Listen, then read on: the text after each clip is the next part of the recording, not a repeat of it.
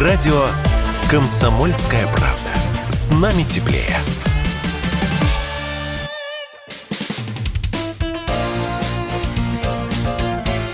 Говорит полковник. Нет вопроса, на который не знает ответа Виктор Баранец. Ну, во-первых, надо сказать, что со вчерашнего дня Северная Корея официально объявила себя десятым членом мирового ядерного клуба официально. Потому что у нас есть ушлые государства, которые обладают ядерным оружием, но не признаются в этом. Ну, например, например, Израиль. Ну, во-первых, разработка ракетно-ядерной программы Северной Кореи уже давно самая большая кость в горле Соединенных Штатов Америки. Уж как они не давили на Пхеньян. Уж подгоняли даже авианосцы и обещали Ким Чен Ыну там смешать его страну с землей. Тем не менее, упорно, напористо, нахально, если не побоюсь так сказать, Северная Корея обзаводила ядерным оружием, и в конце концов она теперь официально стала ядерной державой. И вот здесь возникает вопрос, а из чего вылупился ядерный щит Северной Кореи? Здесь надо знать, что в советское время наши ученые, конструкторы, технологи оказывали достаточно серьезную помощь Северной Корее в разработке ее ракетно-ядерной программы.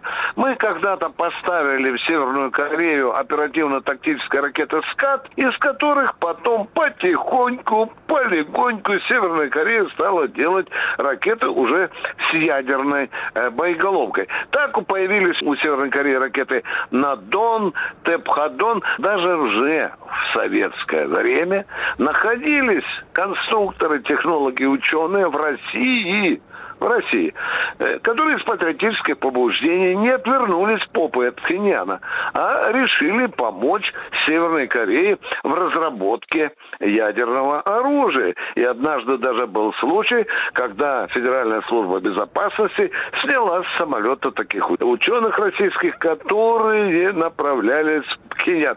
Тем не менее, помощь оказывалась, и, я надеюсь, и оказывается. Ученым сейчас не обязательно российским ехать э, в Пхеньян. Можно, сидя где-нибудь в Новосибирске или Москве, по электронной почте консультировать северокорейских ученых. Официальное появление Северной Кореи в ядерном клубе, конечно, означает о том, что э, на земном шарике э, появилась еще страна с ядерной дубиной.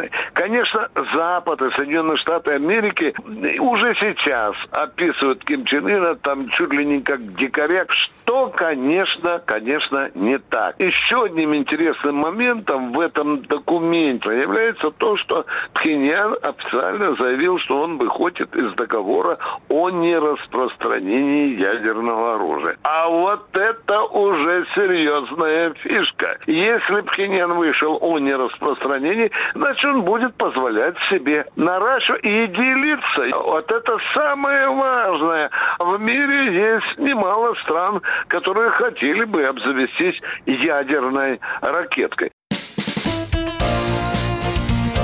Говорит полковник.